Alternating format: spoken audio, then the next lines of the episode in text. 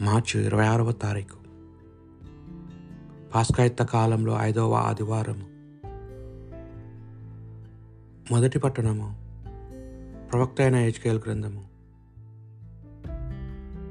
ముప్పై ఏడవ అధ్యాయము పన్నెండు నుండి పద్నాలుగు వచనముల వరకు. నీవు ఇజ్రాయెళ్ళకు ఇట్లో ప్రవచనము చెప్పుము. యాభై ప్రభు ఇట్లా నడుగుచున్నాడు. నా ప్రజలారా నేను మీ సమాధానాలను సమాధులను తెరచి మిమ్ము లేపుదును. మేము మర మరలా ఇజ్రాయిలు దేశముకు తోడుకొని వత్తును. నేను మీ స సమాధులను తెరచి మిమ్ము లేపినప్పుడు మీరు నేను ప్రభుడని గుర్తింతురు. నేను నా ఆత్మను మీలో ఉంచి మీరు జీవించినట్లు చేయుదును. మీరు మీ దేశంను వసించినట్లు చేయుదును. అప్పుడు ప్రభుడైన నేను మాట ఇచ్చి చెప్పినట్లే చేసినని మీరు గ్రహింతురు. ఇది ప్రభుడైన నా వాక్కు. ఇది ప్రభు వాక్కు భక్తి కీర్తన. ప్రభు దయగలవాడు సమృద్ధిగా రక్షణము ఒసుగువాడు. ప్రభు హృదయాంతరముల నుండి నేను నీకు మొరపెట్టుచున్నాను. ప్రభు నా మొరను వినుము. నీ చెవియొగ్గి నా వేడుకలను ఆలింపము. ప్రభు దయగలవాడు సమృద్ధిగా రక్షణము ఒసుగువాడు. ప్రభు నీవు మా దోషములను గణించినచో ఒక ఎవ- ఇక ఎవడు నిలవగలడు? కాని నీవు మమ్ము క్షమింతువు. కనుక మేము నీ పట్ల భయభక్తులు చూపుదము. ప్రభు దయగలవాడు సమృద్ధిగా రక్షణము ఒసుగువాడు. నేను ప్రభు కొరకు ఆశతో వేచి ఉన్నాను. నేను అతని వాగ్దానమును నమ్మి తిని. కావలివారు వేకువజామున కొర వేకువజాము కొరకు వేచున్న దానికంటే ఎక్కువగా నేను ప్రభు కొరకు వేచి ఉన్నాను. ఇజ్రాయేల్ ప్రభువును నమ్ముదురుగాక. ప్రభువు దయగలవాడు సమృద్ధిగా రక్షణము ఒసుగువాడు. అతడు దయగలవాడు సమృద్ధిగా రక్షణము ఒసుగువాడు. సమస్త పాపముల నుండి ఇజ్రాయిళ్ళను రక్షించినవాడు. ప్రభు దయగలవాడు సమృద్ధిగా రక్షణము ఒసుగువాడు. రెండవ పట్టణము. పురిటి చిన్నప్పగారు రొమిలకు రాసిన లేఖ. ఎనిమిదవ అధ్యాయము. ఎనిమిది నుండి పదకొండు వచనముల వరకు. సోదరులారా శరీరాసారముగా జీవించువారు దేవుని సంతోష పెట్టలేరు మీ అందు నిజముగా దేవుని ఆత్మ వసించినచో మీరు శరీరమందు ఆత్మయందు ఉన్నారు. క్రీస్తు ఆత్మ తన యందు లేనివాడు ఆయనకు చెందడు. క్రీస్తు మీ అందు ఉన్నచో మీ శరీరము పాపము బట్టి మరణించినది. కానీ ఆత్మ నీతి విషయమై జీవము కలిగి ఉన్నది. క్రీస్తును మరణం నుండి లేవనెత్తి దేవుని ఆత్మ మీ అందున్నచో క్రీస్తును మృతులలో నుండి లేవనెత్తి ఆయన మీ అందు తన ఆత్మ వలన మీ మృత శరీరములకు కూడా జీవము వసుగును. ఇది ప్రభువాక్కు. సువార్త పట్టణము. పొంది యోహన్ గారు రాసిన సువార్త సువిశేషంలోని భాగము.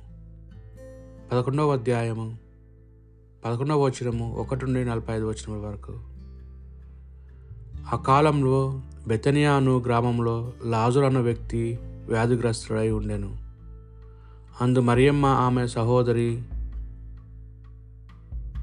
మార్తమ్మ నవసించుచుండరి యేసుకు పరిమ తైలము పూసి ఆయన పాదమును త్రిలవెంట్రుకలతో తుడిచినది ఈ మరియమ్మే.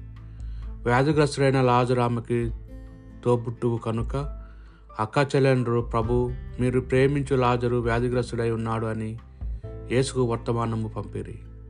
అది విని యేసు ఈ వ్యాధి మరణము కొరకు వచ్చినది కాదు ఇది దేవుని మహిమ కొరకును ఇందు మూలమున దేవుని కుమారుడు మహిమ పరపబడుటకు వచ్చినది అనెను.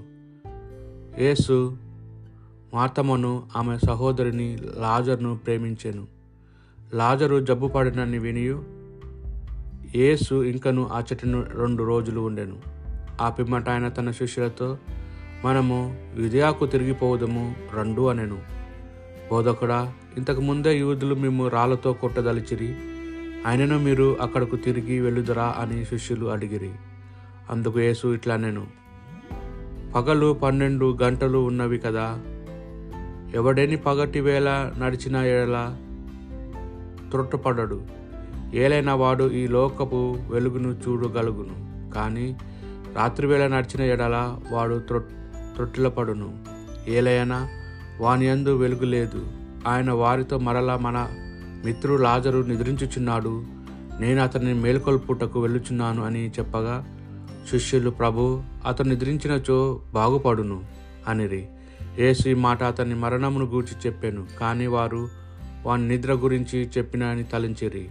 అప్పుడు యేసు వారితో ఇట్లు స్పష్టముగా లాజరు మరణించెను. మీరు విశ్వసించుటకు మీ నిమిత్తమై నేను అచట లేనందున సంతసించుచున్నాను రండు ఇప్పుడు మనం అతని యొద్దకు వెళ్ళుదాము అని పలికాను. అప్పుడు దీదీము అనుబడు తోమా మనము కూడా వెళ్ళి ఆయనతో పాటు చనిపోవుదాము అని తన తోడి శిష్యులతో అనెను. యేసు అక్కడకు చేరిన పిమ్మట లాజరు సమాధి చేయబడి అప్పటికి నాలుగవ దినములైన నాలుగు దినములైనది తెలుసుకొనెను.